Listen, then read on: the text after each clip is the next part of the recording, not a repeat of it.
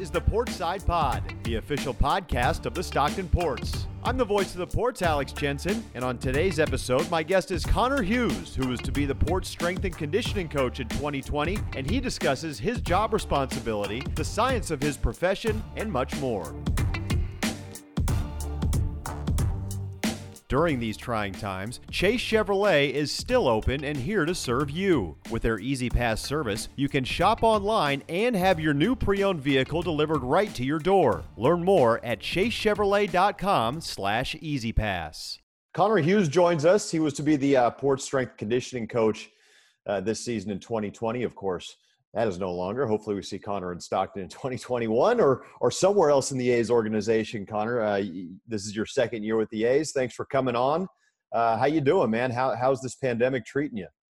I'm good. Thanks for having me on. Uh, you know, I mean, it's been, like we were kind of talking before, it's been interesting. It's kind of something where you just got to kind of roll with whatever's going on. I know it seems like on the news there's, you know, really know what's going to happen with the pandemic. I don't know. I mean, we definitely have a gauge on kind of where it's going in terms of, I don't know, I guess cases and stuff and spikes, and then hopefully getting numbers to kind of digress. But yeah, I mean, it's kind of been one of those things where it's, I mean, for everyone, it's been different than anything we've ever experienced. So, I mean, for myself, it's been a whole lot of, at least in Arizona for a while, it was a whole lot of hanging out, uh, just kind of hunkering down, especially with things getting shut down. But um, yeah, I've been in Nevada the past few weeks, just visiting family. So um, at least where I'm at, it's not quite to the level that it was in Arizona, um, being in small town Nevada. So uh, it's definitely kind of giving you some opportunities to get outside a little bit more. Um, and I'm not dealing with the one ten, one fifteen degree heat. So that kind of changes things as well. Yeah. That's always nice. Right. Yeah. Yeah. Uh, you, it's, it's cr- funny. Uh, sometimes I ha- I feel like I have to unplug myself from the news for a while. It just feels like, like you said, right now, you can kind of drive yourself crazy, you know, yeah. trying to think too big picture instead of like, you know, what can I do today yeah. that'll make me feel a little bit like more of a sense of normalcy? Yeah, I would say, yeah, the first few months I was probably watching the news quite a bit, um, or just things you see kind of on social media and those types of things. But yeah, as of late, I've kind of tried to almost not watch it quite as much just because a lot of what you see isn't, um, I don't know, it's not necessarily anything we've ever really seen. So I'm kind yeah. of just trying to stay away from it as much as possible. Um, just kind of trying to stay busy outside the house as much as possible. He's Connor Hughes. He was to be the Ports strength conditioning coach uh, in, in twenty twenty. He's been, now, you've been with the A's for a couple of years, right? Yeah, so this was going to be my second season. Uh, last year I was in the A Z L, so we were just playing in the rookie league. Um, but, yeah, that was my first year, and we were down in Mesa the entire time. Um, but, yeah, it's going to be my second year, and then we were going to be in Stockton, but obviously that is not the case right now. Yeah, right. Exactly. Tell me about your background, though. Like, how how did you get into this field? Like, how how did you decide this was something you wanted to do? I know there's plenty of schooling that, that goes into this as well, um, but what what interested you about about this field?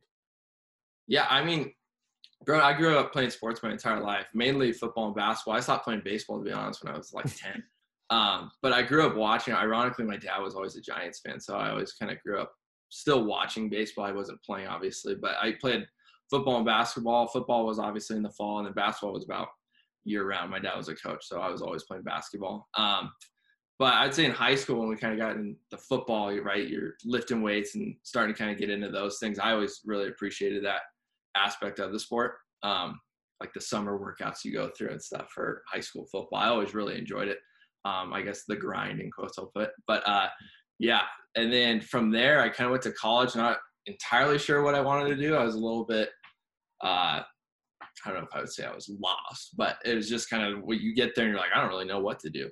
But um, yeah, I went to Boise State, and then I was a kinesiology major with an emphasis in physical education. So that was kind of where a lot of my schooling came from. And obviously I did all the exercise science and like the biomechanics and those things that go into strength conditioning. But Uh, yeah, I mean, the majority of what I was doing was a lot of teaching types of things, and those are the courses that I was taking, but as it was specific to physical education and movement. So I don't know, I guess P E in general, in some places it can be kind of one of those things where it's just roll the balls out and let kids kind of do whatever, but at least the program I came from, um, I mean, I had great instructors, whether it was my mentor teachers or the people that we would kind of go intern with and those types of things, but I mean, they definitely kind of, I think, would set the foundation for my coaching career in terms of how to teach, because I think a lot of what we do as coaches is really just teaching in general.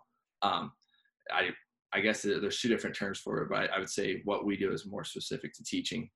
Um, but yeah, so then besides that, I also did an internship at Boise State um, with Olympic sports under Adam Herman, um, who's at Northwestern now.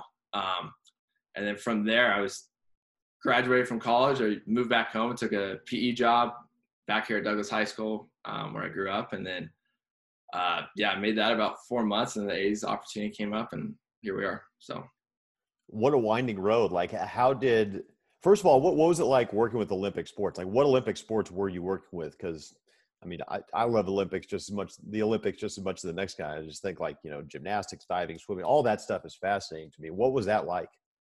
Yeah, so I guess the Olympic, and I, even for me initially, the Olympic sports is more so, right, a, a big university, I guess, especially like a Boise State, right? You have football, and that's almost separate from everything on the other side of uh, other sports, yeah. At least in my experience, that's how it was. I don't know where what it's like at other universities, but you have the football strength staff, and then with Olympic sports, it's basically everything else.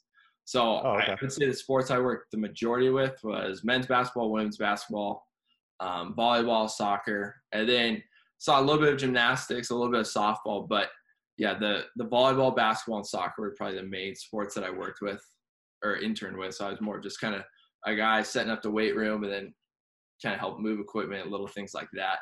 Um, but yeah, I mean, that was a great experience in terms of at least getting kind of a taste of what it's like to be a strength conditioning coach. Did you ever get to go to a gymnastics meet? You know, we had a really good gymnastics team. I never, no, I never went, but I, during the Olympics, I always loved watching it. Same, right? I mean, and I could see as an intern, like, especially in, in the, in the strength conditioning program, how you wouldn't like on game days that, that wouldn't, that wouldn't be our meet, meet days, I guess, in gymnastics, right? That wouldn't necessarily be like, but I've always wanted to see that in person. I mean, I've never gone either, right? Uh, Cal's right down the street from where I am and right. I've got a gymnastics team, but I've always thought it'd be fascinating. Yeah, I mean, like I said, I love watching it during the Olympics and stuff uh, in the summers. I think that's an absolute blast. And I even had a cousin that was, he did a lot of the trampoline stuff. So that he was pretty involved with U S A Gymnastics growing up. So I, I remember that kind of piece of it, but I don't know, I'm about six feet, one ninety, and I, I have no business doing flips or anything. So I guess maybe I didn't have as, as much of an interest. Um, in you and me both, man. Uh, those they're incredible athletes. It's, it's unbelievable what they do. Oh, for sure. For sure. Um, okay, so that, that's an interesting road. So you, you went from being a P E teacher at your high school to working with a professional baseball team. How did that opportunity come about? Uh, I mean, I guess it was kind of I knew some mutual people that kind of put it out like, hey, there's a job opening with the A's. Um, kind of at this this A Z L level where it was kind of a, I guess, a good entry-level position for someone like me in terms of the beauty of it. I guess the, the way to describe it for me was it was a great opportunity to kind of learn from really smart people because I was based in Mesa the entire season. Mm-hmm. So I was never really quite on my own yet where I would say like if I were in Stockton, where it was great kind of, you know, six, seven, eight months where I was able to kind of just watch other strength coaches that we have on staff that are really, really smart. So that was kind of the beauty for me. But yeah, I mean, I kind of knew some mutual people that put it out to me like, hey, there's this job opening. I applied, um, interviewed, and it worked out. So, yeah. So what, what, what, what types of things did you learn that first year? Uh, you know, especially working in baseball specifically, you know, and I, like you said, I, I can only imagine, uh, for, for someone just starting out, uh, you know, with, with a club, how beneficial that would be for you to be at the team headquarters. So what, what types of things did you kind of learn on a daily basis? And, and, you know, how, like coming out of that, that short season, that A Z L season, you know, how much how much more prepared or better prepared do you, do you feel like you were to, to be on your own, as you alluded to? Yeah, I mean, a lot of it was just kind of simple stuff. I mean, initially you come in and you have guys that are rehabbing there. You have guys that are just training there for the off season, and then you're the new guy, so you're kind of the oddball. But, um, I mean, for me initially, I mean, I think with anyone that's working in sports, even personal training, whether whatever realm that you're working with people, the biggest thing is just can you just build a relationship. So I think having personal skills with – Um, even just being able to socialize people you don't know. And it, at first, I mean, think for everyone, it's kind of awkward when you're the, the new guy that just got hired and then you got all these people that know each other that are training at the facility. But yeah, I mean, that was kind of the initial part for me. The learning experience was just kind of interacting p- with people and getting to know them. And then from there, it makes things a lot easier in terms of working with them specific to the strength conditioning side. Um, but I mean, I guess specific concepts that I really learned was, I mean, even just kind of organi- organization throughout the day. And obviously in the off season, the days are a whole lot slower than when, when you get to spring training, it's quite the uh, production, I would say. There's a lot of moving pieces to it. There's a lot of people kind of running around, but um, yeah, I mean, there's basic com- concepts regarding anatomy and those types of things. But um, I, I would say everyone kind of has their own philosophy with it. So I kind of base a lot of the things that I've just been taught through the people with the Oakland A's and kind of things that I've read. Um, I, the first certification that I really did after the C S C S, that's kind of the initial one to even get into strength conditioning. But after I did that, and I did that when I was still in college, but uh, it was the C E S, which is corrective exercise uh, specialist. So that's basically just kind of understanding the continuum of, you know, foam rolling or self myofascial release, and then going to stretching and then activation exercises and then integrating um, kind of the new ranges of motion that you've created, and then integrating it into kind of the functional movements that you're going to really kind of see mm-hmm. in daily life, whether it's walking, uh, bending over, running, whatever it may be. But um, that was a big one for me. But I, I think functional anatomy, I think any strength coach would agree with me, it's probably a huge initial piece, is really understanding the anatomy. I remember I took anatomy classes in college, and after that initial class, you kind of go go on to forget some of that stuff, and it's things that I still have to go back and review. You know, I mean, it gets pretty specific in terms of oh. origins, insertions, actions, and those types of things. And I, for me, that was a huge component in terms of just understanding how guys move, and if they're feeling tight somewhere, it's like, well, what are the movements that maybe are creating these issues? And mm-hmm. it's never as simple as just going, oh, well, it hurts here, so let's go dig into this. I mean, there's different ways to view it, but Um, understanding the functional anatomy, then with the corrective exercise specialist certification, that was, that was huge for me, at least initially. It seems like, uh, you know, you're always kind of learning, at least from what I understand in your profession, like you're always kind of learning, but that, as you mentioned, the, uh, the ability to be able to go back and review, but everything, like you said, is so specific, like being able to have those answers off the top of your head has to be almost impossible. I'm sure it takes you like years to acquire Uh, you know, that type of knowledge. Yeah, for sure. And yeah, I mean, I'm young into the, into the profession too. So, I mean, I, I know I have a lot to learn and stuff, and I'm excited to learn those things, but yeah, I mean, it's definitely, yeah, there's some things you probably know off the top of your head just based off of kind of just memorization and doing it every day. But yeah, there's definitely things where you don't have an answer right away. Um, and then that's where it's important to kind of communicate with your athletic trainer and those types of things. And you guys can kind of come up with whatever approach you're going to go with to kind of, I don't know, say help a guy feel better when something's feeling a little bit tight. But yeah, I mean, that I never say it's just, it's as simple as just one little answer. I mean, there's a number of things that can kind of play a role, whether, whether it's depending on how much they're playing in games or what they did in the weight room the day prior. I mean, there's a number of things that could affect it. Uh, you mentioned spring training, and I, I, we were talking about this a little bit before I hit record, but the end of spring training, like when this whole thing hit and, you know, everyone was sent home, and I've gotten plenty of people's uh, view on this. I, I remember I was in Arizona at this time too, but what, what was like your experience with that whole thing? From what I understand, everything shut down like so quickly. I mean, everyone was out of there, like, you know, three days prior, everything was normal. And then all of a sudden the facility's empty. So what was your perspective on how everything kind of Uh, shut down in March and, and the process of getting everybody out of there? Yeah, I mean, like, yeah, it was about four or five days, I want to say, that we were even in there. I don't even think we, yeah, we didn't even have position players there yet.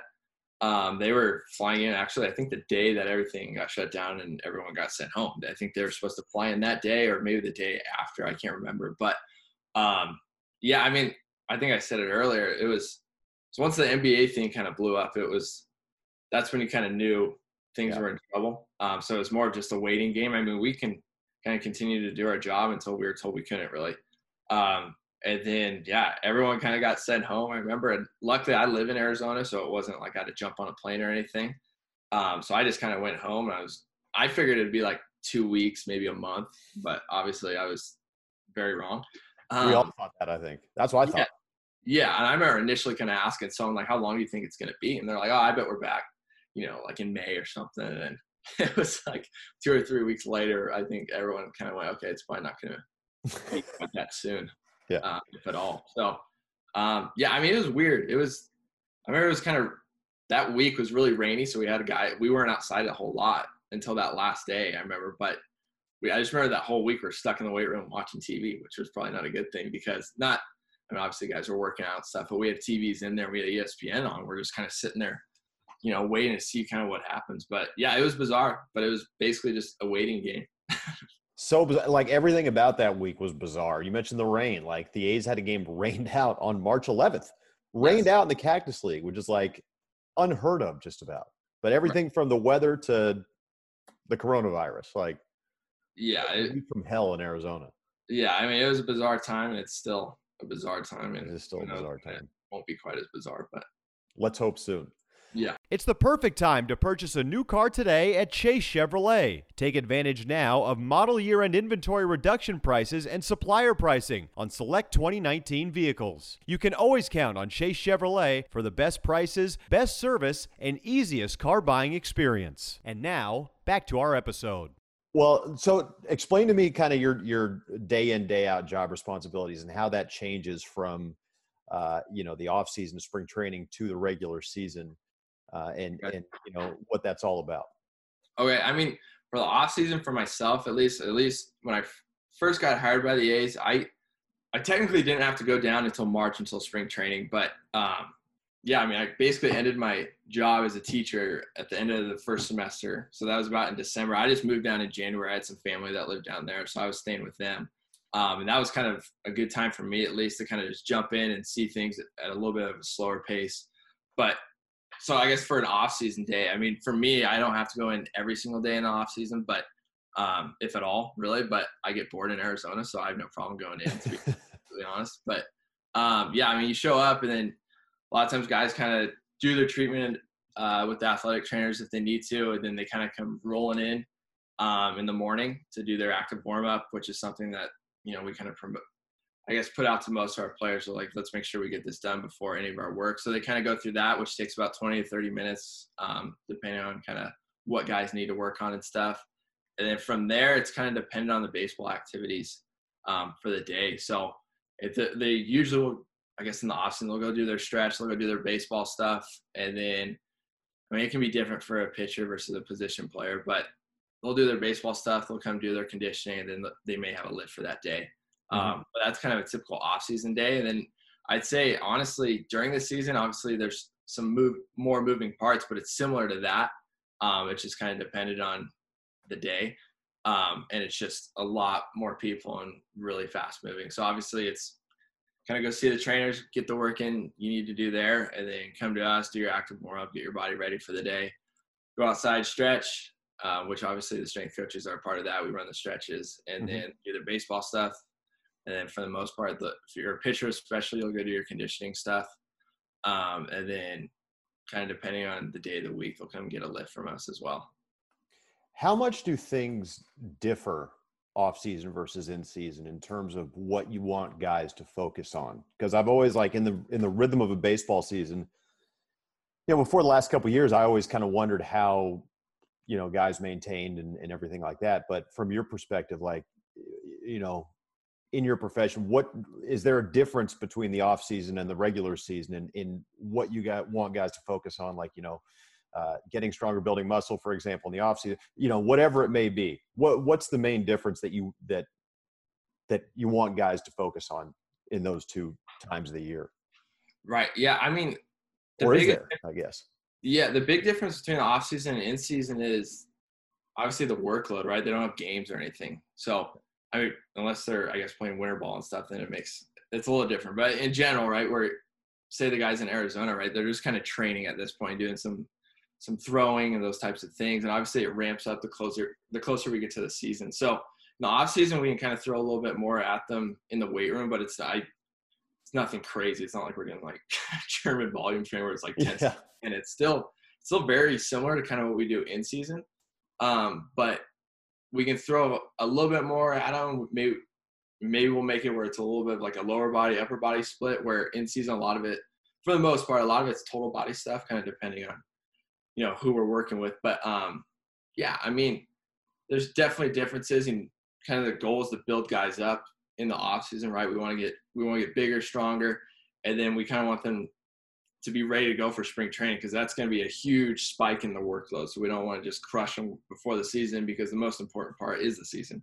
Um, and then once we get to the season, it's, I mean, we're still training hard and stuff, but it's definitely kind of, uh, I know you gotta, I guess we always in baseball, we call feel, but you got, you have to have an idea of kind of what they're going through each day from the stresses from just the season, whether it's positive or negative stress. Um, it all contributes. So, um, yeah, I mean, we still train hard and we're still trying to maintain strength. If we can get guys stronger, great. But in the end, they got to be on the field. So that's kind of got to be the the priority. Um, and then we yeah. go from there.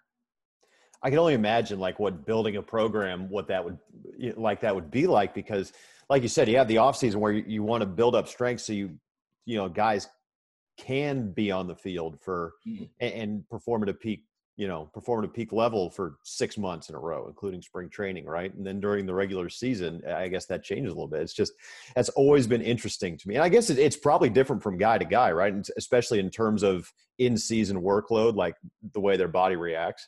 For sure, yeah. I mean, not everyone responds to the same stress the same way. And that's, I mean, that's anything in life. So, yeah, yeah I mean, it's, in general, yeah, well, I mean, we'll have kind of our lifts, but no lift is ever the same for the same two guys or two different guys, right? You're going to have little adjustments that go into it. Um, but yeah, I mean, it's, it can be all over the board for the most part. I mean, it just kind of depends on who you're working with, which makes it fun though. Oh, I, I, I can't. I, and I can also imagine that like, it, I'm sure it's, it, it's got to be harder for minor league guys than at the big league level. A lot of things are, uh, but it's got to be hard for minor league guys because you don't always have that one off day built in to your schedule. Yeah. And I mean, to be completely honest, that was going to be kind of a learning experience, even for myself, kind of be on yeah. the road, right? And Mesa in the A Z L, the furthest we're traveling is about an hour. Um, and then after that, we're just riding the bus back. We don't have those long road trips or anything. So yeah, like I said, that was going to be a learning experience for me and kind of getting used to that schedule, because the A Z L even has a pretty, uh, I want to say it's like every four days, right on that fifth day, you have a, you have an off day. So it's pretty predictable in terms of kind of what the schedule is going to look like. It's never, I mean, you, you hear these teams that go on like a fifteen game streak, right? And then they got to just kind of be grinding through it. So, yeah, I mean, it's just, yeah, you kind of just got to have to feel it out, I guess, as you go. And then obviously yeah. you want to be prepared for it and stuff and have it kind of planned out. But it's like teaching. You always have a plan, but as soon as it kind of comes down to it, you always got to kind of be ready to move um, and be flexible with whatever's going on. Yeah, you said it, man. I mean, like fifteen days in a row. I remember looking at the schedule when it first came out, and there was like a month and a half or two-month stretch where there was like two off days in the yeah. port schedule this year. So we can look forward to that next year. Okay, so what, like you alluded to it a little bit earlier, but give me the main difference in, in dealing with hitters, position players versus pitchers.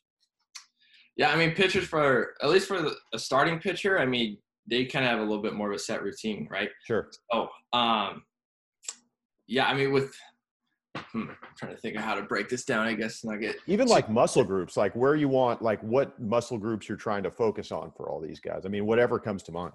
Yeah, I mean, it's it's really pretty similar across the board. Obviously, pitchers, I mean, they're throwing quite a bit more um, compared to um, a position guy, at least in the game, and then obviously they're the throwing programs that they do every day. But um, yeah, I mean, those are the big pieces in terms of monitoring the workload for pitchers. So, whether they're a reliever or a starter, obviously a starter's hopefully going to go a little bit longer than a reliever, and the reliever's going to be a little bit shorter. So they're, for the most part, going to be up to pitch again um, in a smaller time span than, say, a starter, right, because they're going to be on their routine. But um, I think monitoring that in terms of just kind of how they're feeling and, and kind of going based on kind of how they're feeling. Like you just got to talk to the guy and say, mm-hmm.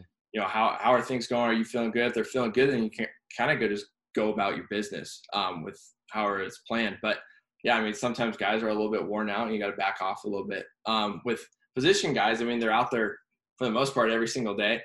Um, where a pitcher, sometimes you get your, your days off and stuff where you can kind of recuperate a little bit. Where position guys, uh, at least from what I saw, I mean, there's definitely times where they're fried, and then you got to kind of have that understanding, okay, this is what they've been doing. This is how they're feeling. Maybe we need to back off a little bit. Or there's times when a guy's feeling really good and kind of let him roll, let him do what he needs to do in the weight room. Um, but yeah, I mean, it's, to be honest, it's all fairly similar. I mean, lifts are definitely structured differently based on Um, if you're a starting pitcher, where they have a little bit different schedule, where maybe they'll do a lower body one day and upper body the next. Um, where position guys, we do a lot of total bodies with them. Um, where maybe we can just consolidate the stress all into one day, um, rather than do lower body one day, do upper body the next day. Let's just put the stress all in one day and then kind of let them recover for a few days and go from there. You mentioned the word feel. I mean, it just feels, it seems like there's a lot of that, like using your people skills, as you mentioned at the very beginning, you know, with, with feeling out kind of the situation and being able to look forward and, and seeing what you have in the next five days, knowing when guys have a day off, all that type of stuff plays into this, like the whole in-season grind. Yeah. And I mean, that's, that's one of those things that just comes with experience too. I wouldn't mm-hmm. say I haven't mastered by any means. Um, I don't know if anyone ever has it mastered, but yeah, I mean, I think it's your ability to kind of be flexible and have an understanding of what's going on. And, but it kind of depends on how much you've really seen. I mean, baseball was a completely new sport for strength conditioning stuff for me. Mm-hmm. Um, so that first year was a ton of learning of just like the baseball type of things that go into the sport. That's just all sport specific. It has nothing to do with strength conditioning. So that was a big thing that I had to gain, I guess, the feel of. But um, yeah, I mean, it's, it's all kind of based on your experience and how well you can kind of adapt to it. How much does diet play into this? I mean, are, are you, you know, part of your job description is strength conditioning, you know, does, does diet fall under your umbrella, or is that more of an athletic training thing? Or, you know, who, I mean, that's another thing, right? During the season, you know, diet right. becomes very important, I'm sure. So, uh, how does that play into the equation? Yeah, I mean, we definitely, I guess for me, I try to keep things pretty general in terms of the nutrition stuff, because I'm not like a registered dietitian. We have people that we can talk to. I mean, we have a guy that has a, a master's in nutrition. So mm-hmm. that's definitely like a resource that if he's there, I'll kind of go to him. But yeah, I mean, I'll try to promote obviously good habits and stuff. Um, but I don't deal a ton with the diet thing. But yeah, I mean, like I said, it's more about just kind of being a good example, first of all, and then also just kind of promoting um, good habits. And if they have questions, then and it's something, you know, kind of basic or general, then I can certainly answer it. But if it starts to get a little more specific, I kind of try to revert it to someone that definitely has a little more experience with it, or I'll kind of do my own research on it. But um, yeah, I mean, it's extremely important. It's extremely important for everyone, obviously, um, especially in this country right now. But yeah, I mean, during the season, you're, what you put in your body is what's going to fuel your body. So um, if you're just putting crap in there, obviously you're probably not going to get the most out of your body. I mean, I think it's little things like that where obviously you still got to be human and enjoy, you know, every a cookie every now and again. Um, yeah. I really do, but um, yeah, can't eat I mean, McDonald's every day. What's that? I say you can't eat McDonald's every day. No, for sure. And I mean, once you're at that level, it's kind of, you know, I think as a pro baseball player, it's kind of, it's, it's your career. It's kind of what you're going to put into it as well. And I think that's for anyone in, in athletics. You know, I think diet, especially now, we're finding out more and more about it and how it just, how important it is and how much it affects kind of the human body. And that's a whole nother rabbit hole from a kind of a science or scientific concept side of things. But um, yeah, I mean, it's, it's a huge piece. And I think it's probably challenge more challenging when you're not in Mesa, where you kind of have that little cafeteria there where we can get these really well-prepared meals, where you're on the road sometimes with an affiliate, an affiliate, and you just don't have those resources, and you just got to kind of do the best that you can and go from there. I got, I, I can imagine that's a learning experience uh, for players, especially, you know, oh, yeah. I, maybe even like a little bit of a trial and error, like figuring out when you're in the minor leagues. I mean, some of these guys are eighteen years old, right? And they're, you know, they're living, I mean, not, maybe not in Stockton, but living away from home for the first time and figuring out how to do this stuff on their own. Like I, I can, I can only imagine how, how tough that would be if you don't have that type of experience, and how that is like a, a trial and error type of deal. Yeah. Yeah. I mean, I, I'm even thinking about when I first went to college and stuff, right? You know, yeah. Dorm cafeteria, and it's kind of like, wow, I have all these, I mean, I remember all the treats they would always have for us and stuff. And it was kind of like, well, this is great. But yeah, I mean, especially being someone that's kind of into the strength conditioning side of things, obviously I was kind of, that was probably when I first started to kind of pay attention to those things in terms of nutrition and, uh, and kind of, you know, watching what you eat, don't just eat cookies all day. But uh, yeah, I mean, like you said, we get these guys that are eighteen years old, and all of a sudden they're away from home for the first time, and maybe some of them haven't really cooked many meals for themselves. And then now it's kind of time for them to kind of make those decisions. What am I going to eat? What am I going to pre- prepare for myself? Um, and yeah, I mean, it's for sure trial and error. I think it's trial and error probably for guys throughout their entire career. Um, you know, I mean, you get major league guys probably have a little bit more of a routine kind of dialed in, hopefully, but young guys, it's, that's part of the kind of the learning experience is what are you going to do outside of, you know, the field or the weight room that's going to hopefully benefit you to, you know, be a better baseball player or whatever it may be. And especially like you, you mentioned the A Z L and how, you know, you have the, the, the, uh, the food on site there in, in Mesa. Big difference, right, between guys in the A C L, A Z L and guys in the Cal League, where, you know, on the Cal League, you're, you're on a bus for a six hour ride and there may be a stop like, you know, at a gas station or whatever, or, you know, at a food court on ninety-nine or, or I five, and making the right decisions there is, is so important. Right. Yeah. And at that point, I mean, kind of comes down to, I mean, you need, you need calories. So I'm sure there's, you gotta just gotta do get, something. Yeah. Get whatever you can and kind of go from there. But um, yeah, I mean, obviously if you can choose the best resource possible, but yeah, sometimes it's, that's the tricky part about baseball. You're on the road a lot, and especially in minor league baseball, you don't really know what your resources are going to be. And then, um, yeah, you got to just make sure you get the calories in first of all. But, and it's, it, you know, that's one thing I didn't think about working in college sports. You know, guys wear different hats, and, and you wear different hats too, to a certain extent, but having that resource of, you know, a dietitian uh, that that's employed by the A's, that that's a nice resource for you. And I'm sure for the, for the players to have. Yeah. Yeah. And we certainly, I mean, as strength coaches, we have some general knowledge with it, but there's definitely some specific probably skills that um, a dietitian can kind of recommend to a guy kind of learning to create his own diet routine, I guess, um, where they can kind of provide a little bit more insight in, in terms of how to develop those skills and kind of give them some good information, where, like I said, I just kind of put out general information and go, this is probably the best way to kind of like structure your plate, and then go from there. One thing that uh, that, I, that I found interesting when I when I you know started to to learn more about your field is how it's always evolving, and how much uh, kind of research and you know kind of keeping up with with um, you know the the new methods, and how like I, how the field is always evolving. Uh, there's there's quite a bit of studying that goes into what you do, and you you alluded to some of it, but how how much does uh, you know kind of keeping up with, maybe not what necessarily be maybe new, but like the, the, the breaking research, um, you know, what, what people are learning about how bodies work, like you, like you said, constantly, mm-hmm. How much does that go into your job? Oh, I, I'd say a ton. Last year, I, I remember I'd go to work, and then once I got home, it was, I mean, there's a lot of resources out there, right? Like there's mm-hmm. the research journals, uh, there's the things that you can look up online that are just research based, right? It's like PubMed type stuff. And then, I mean, YouTube's probably the greatest resource out there. I mean, there's podcasts, there's guys doing tutorials, there's, I know like N S C A has, you know, full-blown conferences, and where they put up uh, presentations of people uh, talking about different concepts. So, yeah, I mean, I think we were talking, maybe I said it on the podcast, but I love watching, reading, looking into that stuff. So it's not very difficult in terms of getting myself motivated to do that stuff. I kind of just do it naturally. Um, But yeah, I mean, it goes into it a ton. And if you're not evolving with the field, you're eventually going to get left behind. That's why I think I like the field so much. It's, I don't, I guess I can almost relate it to me, like when I was a, an athlete growing up, right? You, you're always working on your skills. And if you're not working on your skills, there's kind of that anxiety that you're going to get left behind. So, I mean, I would, I would certainly say that's something right now that's kind of playing a role, right? It's kind of trying to find those things. Where, how can I make myself better right now as a strength conditioning coach, when I don't necessarily have access to, to training people firsthand right now, which I think is probably the best learning environment, is when you can just actually do it. Right. I'm, I'm a hands-on learner. So when I can just go be in the weight room and work with guys, that, that was my best learning experience for sure. But right now it's kind of, what can you find on YouTube? What resources can you find right now and dive into?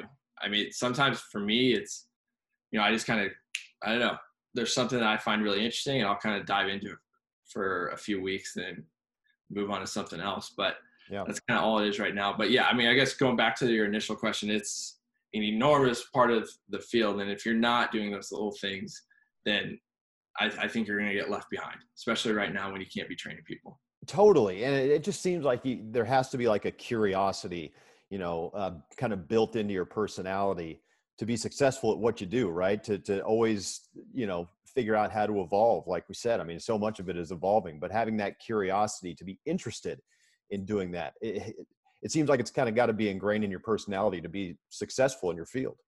Right. Yeah. I mean, even for like just working out myself, when I just go out the, I got a buddy down here in Nevada that has a little garage gym. So I'll go out there and work out. But yeah, I mean, even like in college working out was more just, you know, I mean, I was get my workout in, whatever. I like exercising. I like strength conditioning. But once I got to the A's, there was a whole lot more of, I guess, being introduced to these different concepts and stuff. So now it's, I, yeah, I mean, when you're working out, it's, or even just walking someone, watching someone walk down the street, you're going, oh, you're looking at these anatomy things, which is sounds absolutely bizarre, which I totally understand. People are going, this guy's a weirdo, but you just, I mean, this is your field and you're watching how people walk and you're going, oh, well, this is, I don't know, this is related to this. It's just, yeah, I mean, it can become one of those things where you're constantly thinking about it. But I personally, like I said, love reading and watching that kind of stuff. So um, yeah, I mean, it's, it's easy for me to do in terms of motivation.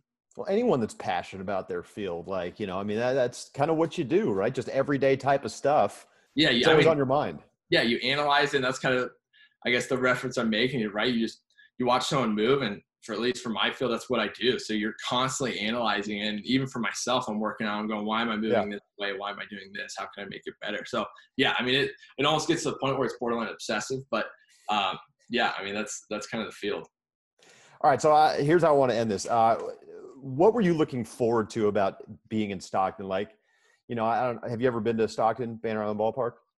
Yeah. I mean, I've actually never been to the ballpark, but I've been through Stockton. I used to go to like A A U basketball tournaments down in Sacramento quite a bit. So it was pretty nearby, and I had family in the Bay Area. So I actually just drove through there because I was in Santa Cruz. So oh, yeah, perfect. I'm fairly familiar with it.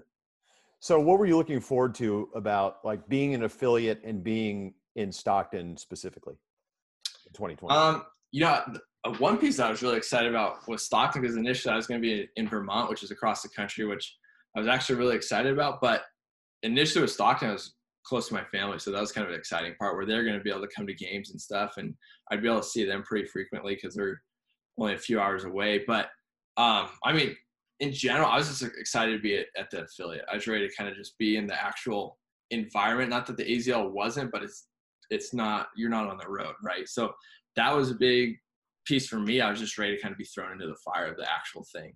Um, the traveling aspect of it, I kind of missed those those parts in high school when you're going through high school sports and getting on bus rides. I, I don't mind that stuff, right? You can kind of sit down and listen to music, do those types of things. But I guess in general, to answer your question, I was just looking forward to the minor league baseball lifestyle, which I know is a grind. And a lot of people, you know, I mean, a lot of people are probably like, holy crap, uh, minor league baseball, it's these long road trips, those types of things. But I was, I was really honestly just looking forward to that. I'm working with um, a really a great staff. I think we were going to have a blast, but um, yeah, unfortunately the old pandemic is well, up and rolling.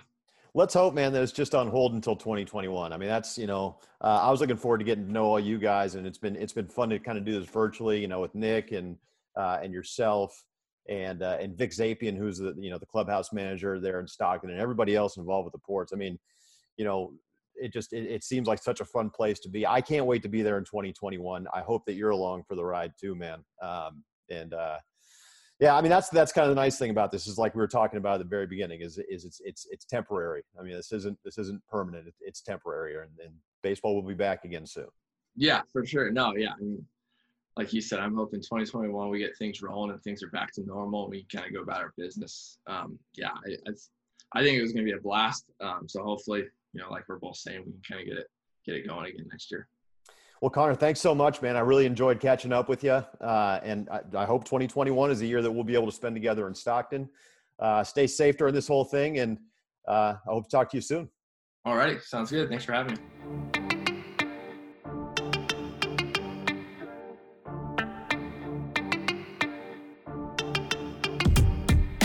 Thank you for listening to this episode of the Portside Pod. If there are topics or interview subjects you'd like to hear on future episodes, tweet at me at A Jensen eighty-six. The Portside Pod is available on Spotify, Apple Podcasts, and other platforms, as well as at our home. anchor.fm slash Stockton dash Ports. You can also visit the Ports website at stockton ports dot com and follow the Ports on Facebook, Instagram, Twitter, and other social media platforms. Until next time, I'm Alex Jensen. Please stay safe, and we'll talk to you on the next episode of the Portside Pod.